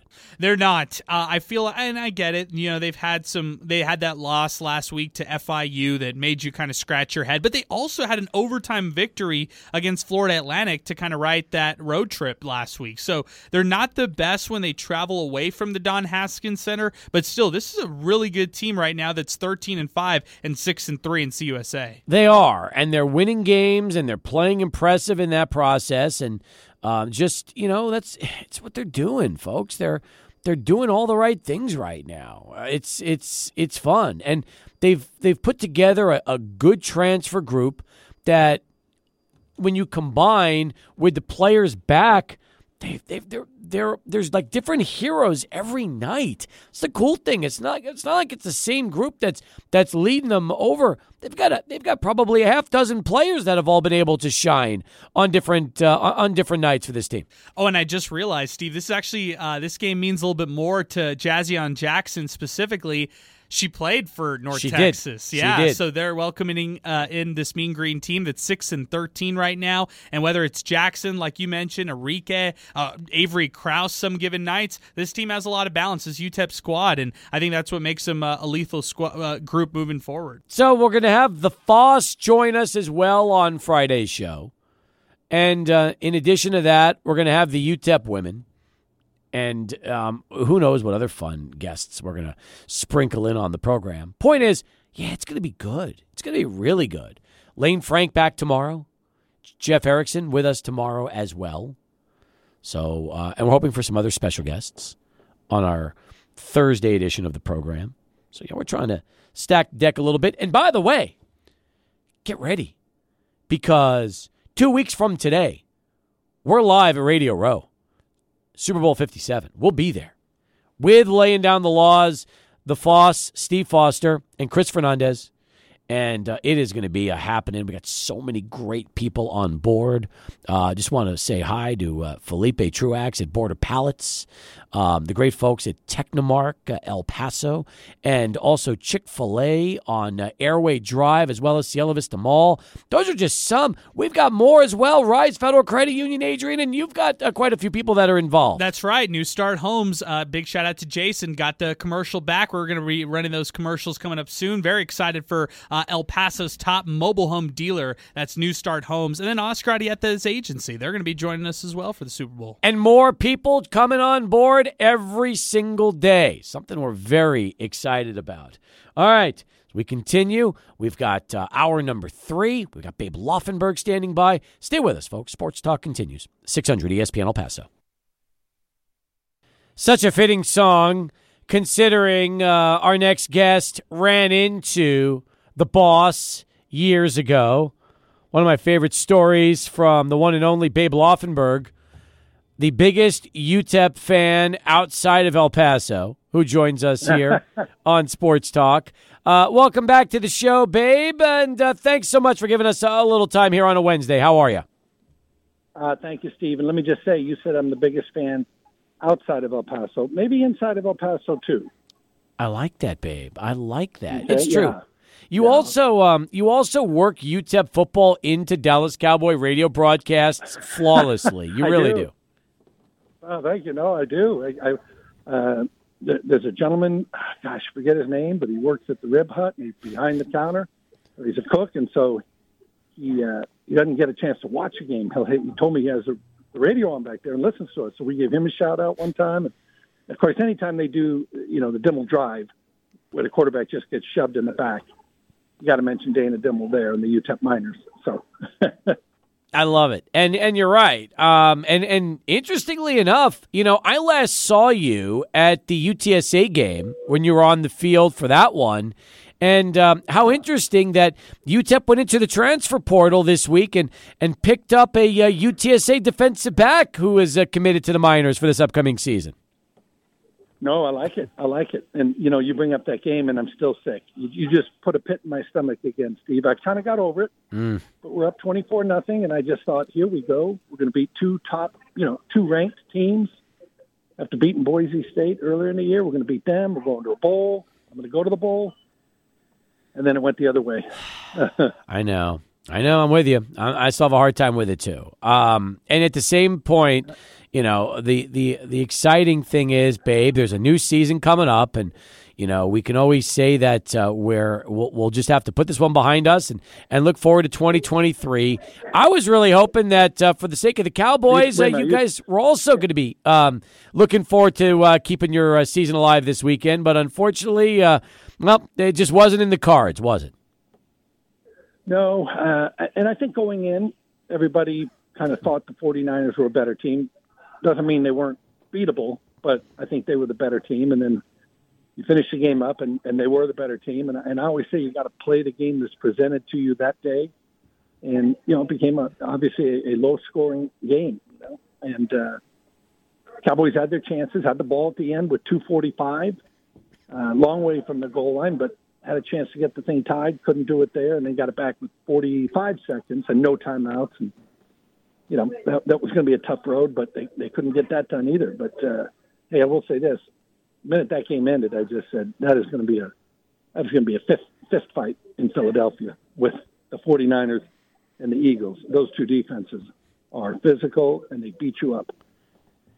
is I mean between the two teams, you tell me because you watched them both this year. Um, which is the more physical of the two? You're talking Philadelphia and San Francisco. Yes, sir. I mean, I think they're both up there, but I, I might give the I, I might give the nod to San Francisco because of the play of their linebackers. I think both fronts are great, front fours, and uh, but Warner there at linebacker and uh, even Greenlaw. I mean, those are two top physical guys. I give the edge to Philly in the secondary. They they have two really good corners, and uh, I think if there's anything lacking on San Francisco, although they shut down the Cowboys, I think you can get after their corners a little bit. Their safeties are very good, 49ers, very good. But um, yeah, I think you can get after their corners a little bit. But yeah, either either way, they're going to just beat the heck out of each other, and I can't wait. Babe Laufenberg joining us on Sports Talk here as uh, we continue in our final hour. Adrian, Babe, uh, Adrian back here. Just wanted to ask you now that uh, we've turned the page. You know, a lot of people here in El Paso were already ready to rush to a quick judgment for this uh, Cowboys football team and wanted them to do something immediately after the season. But it will take time to for them to develop what they're doing this offseason. In your opinion, what are some of the uh, immediate things that they need to tackle this offseason in order to you know get better and get ready for next year? First, agent, I'm not used to talking to you unless it's after a game. I'm calling in. That's right. That's exactly right. I, I always call in to Adrian Steve after the game, wherever I am, whether it's home. I think I called in driving back to Dallas, as a matter of fact, from the UTSA game. But I, I do think you, you always have to let your emotions calm down a little bit, um, no matter you know in any decision making, right? Whether it's in a relationship or you got a football team, you try to take the emotions down a little bit and then make a more rational decision. And so, I think that, that this team will do it. One thing, it, it was pretty clear um, they need more firepower on offense. They need more playmakers. And when they lost Pollard, they lost Tony Pollard in the second quarter. They really only have two playmakers, what I would call playmakers. You know, one is CeeDee Lamb and the other was Tony. And he went out in the second quarter, and, and they were really just down to one at that point. Yeah. But um, so you're going to have a tough decision to make on Zeke. Obviously, if he comes back, it'll be for a reduced rate and, probably a much reduced rate. But again, they've, they've got to figure out a way to get some weapons offensively.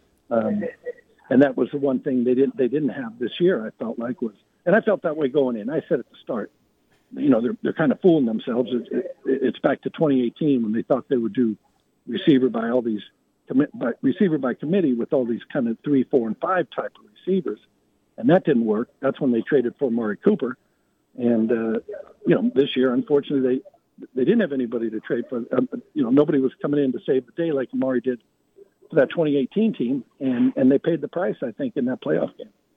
If you're the Cowboys, do you re-sign Tony Pollard coming off the broken fibula, or is that knowing the kind of money he's going to command and that injury?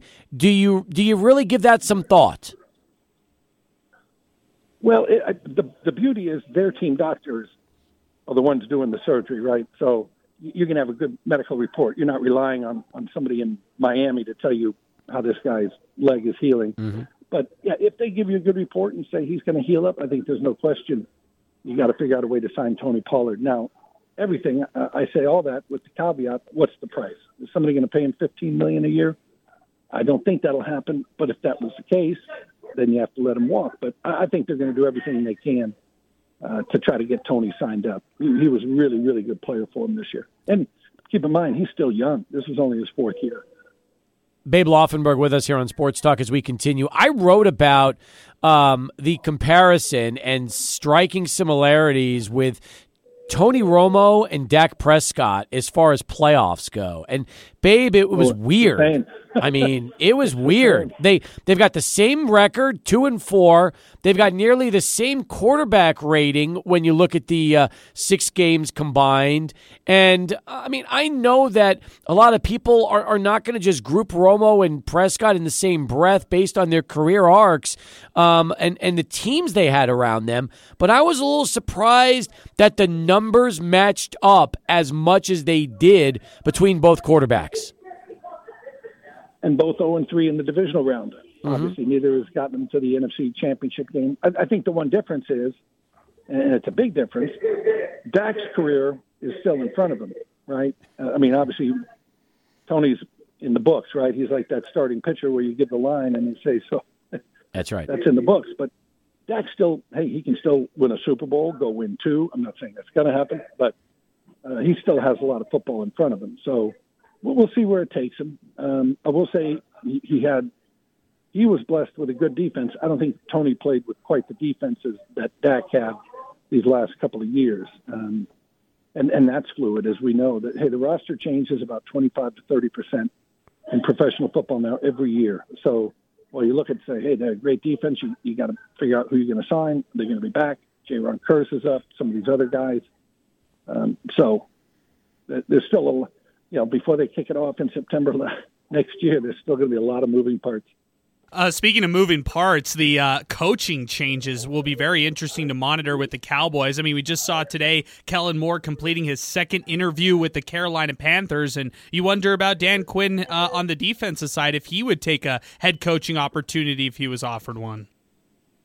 Well, I think he would take it if he if he were offered one. But it's funny these. I don't think I've ever seen teams interview so many coaches. I mean, usually there's you get three or four guys right in for the interview, and I think Denver's got like ten coaches they've interviewed. But the whole domino in that coaching um, carousel is Sean Payton. I think Sean Payton, as long as they want to pay him, Sean Payton uh, is going to be the plum of that coaching group. So I, I think whichever job he takes, then the dominoes are going to start to fall.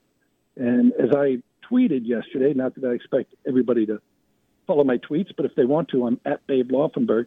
But seven of the eight teams that were in the, the final eight, right, that played last weekend, uh, they were offensive head coaches. Sean McDermott was the only guy that came from the defensive side of the football and was a head coach of the final eight. And of the final four now, which we're down to for the conference championship games, all four are offensive coaches. Three of the four are the play callers for the team. So to me, DeMeco Ryans the 49ers coordinator, Dan Quinn, I don't ask him, hey, what do you, what's the culture going to be? What's this plan? What's that plan? What do you like to do here? First thing I say is, who's your offensive coordinator? Because if they don't bring in somebody that, that is good, you, you just struggle.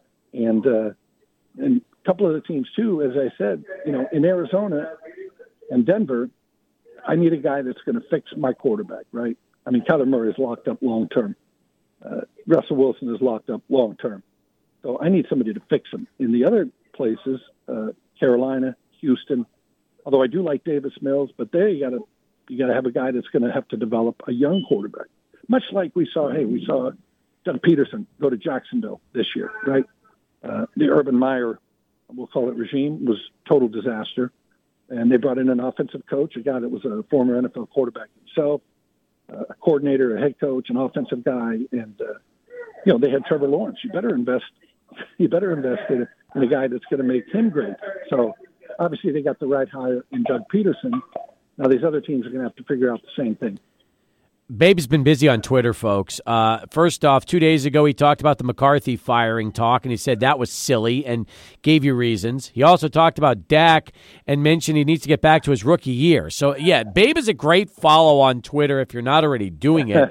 At Babe Laufenberg on Twitter. Plus, he throws in some UTEP stuff on Twitter. He did. He just congratulated Joey Lightfoot, who uh, committed to the Miners Yeah. and, and gave him a let's go. That's so- the nice thing. You you go right into players, uh, you know, messages and, and give them a little love. I love that, babe.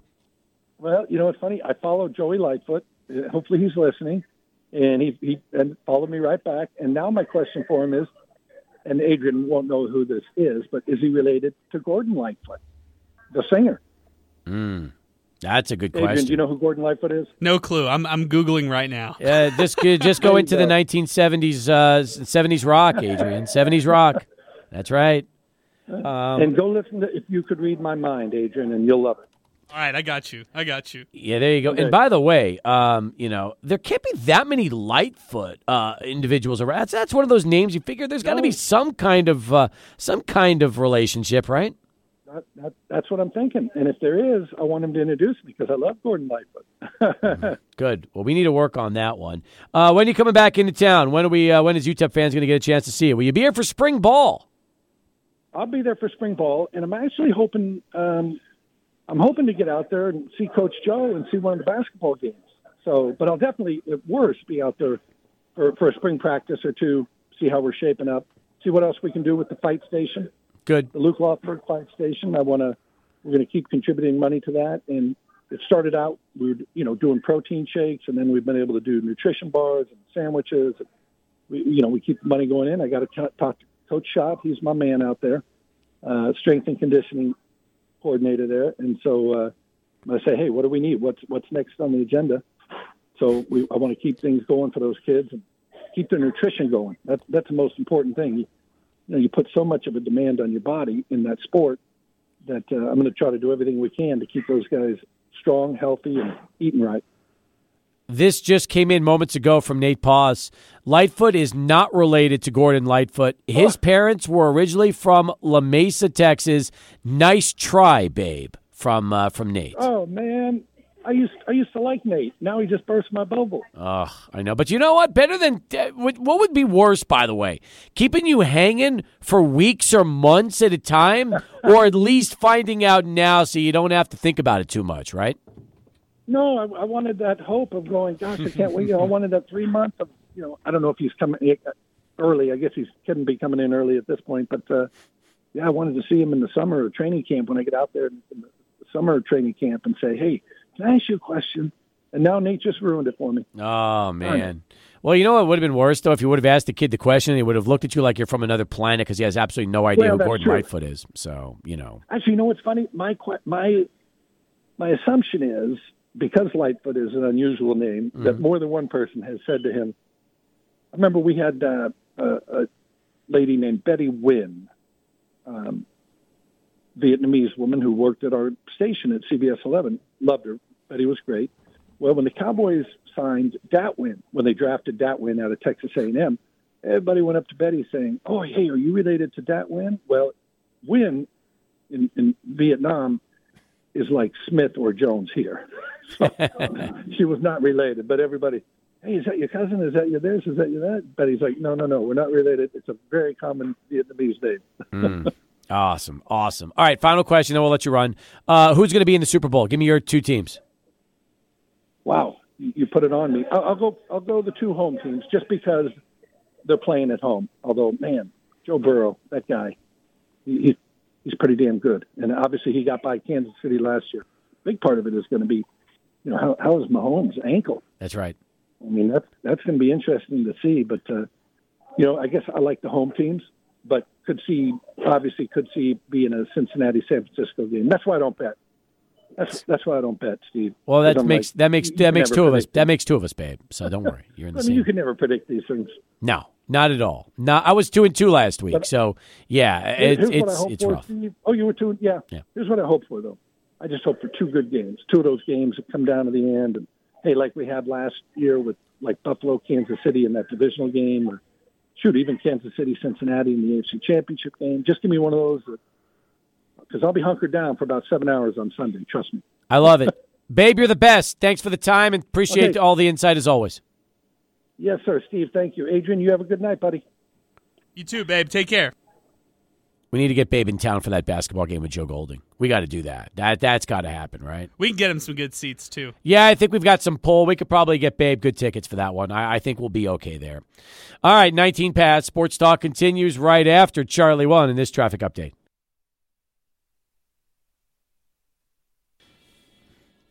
Seventy-three sixty-seven. Xavier leading UConn. Five twenty-five left to go. God, I wish I was at this game. It's fun watching. I wish I was there. It looks incredible. Tristan Newton's got 18. Souley Boum has 19. Just looks like such a battle. It really does. Totally, uh, you know, fans are into it. Both teams, just high level of basketball. There was, I guess, some kind of some kind of conference with the officials, and then the coaches ended up huddling with the officials. And at the very end, it looked like Sean Miller pushed Danny Hurley. It's like, wow, this looks good. Yeah, this is like maybe a little rivalry uh, building over here. I mean, Sean Miller first year at Xavier, uh, Danny Hurley over there trying to get things going with UConn. I like this. These are some of the top dogs of the Big East as well. By the way, they're playing this game um, at Gampel Pavilion, which holds 10,167 fans. And it's packed. And it looks like right now, UConn just with a steal and a slam. It's a one point game. Tristan Newton with the tray. Oh, wow. It's uh, The place is going crazy. And right now, uh, UConn's on a 7 0 scoring run over the last minute and 15 seconds. But what I was trying to say is this is top 15 basketball, and they're holding 10,000 fans. I will say it, and I will continue to say it.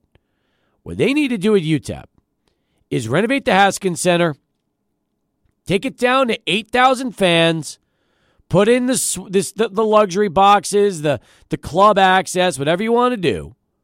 Make it, you know, um, give it a facelift, which it desperately needs. Take the attendance down by two to 3,000 and just put all the bells and whistles in and make it awesome because that's the that's the mold that you need for these for these facilities. You don't need 11 or 12 anymore. Just reduce it to 8. Make it and if they're good, it'll always be full to to capacity and um, and then the businesses and donors will have a chance to spend their money on the the, the higher end boxes. Yeah, that's a, that's a really um, interesting thing, and, and you know what? Um, UConn has two home game places or places they play their home games. It's this one, the Gampel Pavilion, like you mentioned, ten thousand one hundred, uh, and then they have the XL Center, which fits. 15,564. So I guess, I- and I wonder how they go through that and I would wonder, uh, you know, similarly, look, this is a mid-major conference in the Big East. At the end of the day, it's still not a Power Five. I'd be interested to see if UTEP would ever like to do another site for other home games, but you'd probably have to do instead of a, an upgraded arena with more seats, you'd have to probably do less seats at that point. And when you look at uh, the Don Haskins Center, eleven thousand eight hundred ninety-two, it's actually the fifty-eighth largest in Division One basketball right now. Is it really? Yeah, it's 58th largest. And Division One basketball, we're talking about over 300 teams. That's right, exactly. Yes, and uh, I'm curious. I'm, I'm doing quick uh, a quick search to see if it's the largest in Conference USA. But if it's not, I, I uh, think it would be probably among the top ones in CUSA. It depends on where they can, where they count uh, UAB. And by the way, Souley's been turning the ball over the last couple times down the court. I think he just committed his uh, third turnover in, in in the last couple of opportunities. So um, yeah, it's a good game. Four point game right now. UConn trying to battle back to, to Xavier in the final few minutes of the game. Um, I know because I know UA in Birmingham they've got the big arena, but Bartow is much smaller. Yes, they're saying Bartow seats 8,500. That's what uh, this is saying over here that I'm looking at. That's Uh, what they need at UTEP right yeah. now. I'm telling you, it's too big. It's too big. I mean, for the FAU game, they had 5,400 fans. Even if they had, a, even if it was seating 8,000, that would be about 65% capacity. Instead, you're less than 50% capacity for the current configuration. Uh, the Don Haskins Center is the largest capacity of any Conference USA teams. The second one is the Murphy Center, uh, Middle Tennessee, 11,520. So pretty similar in capacity to the Miners. And then the next, the, the closest one after that is North Texas, the Super Pit, 10,500. But what else? You know, but here's the other issue. And I was always told for years that part of the problem is that when they built this thing back in 75 and 76, nowadays in 2023, the loading area for like concerts and big things like that, it's not conducive to the big acts. So if they're going to make it smaller, maybe they can also completely redo the loading area and make it more modern to fit what it needs to do. Even if that means adding, you know, a new top to it. I don't know how they would do it, but I'm just saying, just modernize the facility. I, and and the sad part is this, okay? I grew up in that building. I started going to games when I was 6. So to me, that's my home away from home when it comes to sporting events. Like I've spent more nights in the Haskins Center, the old Special Events Center, than any other sporting facility in El Paso. Okay, any of them, and it's not even close.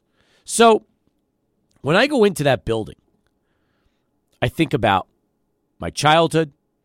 I think about my dad.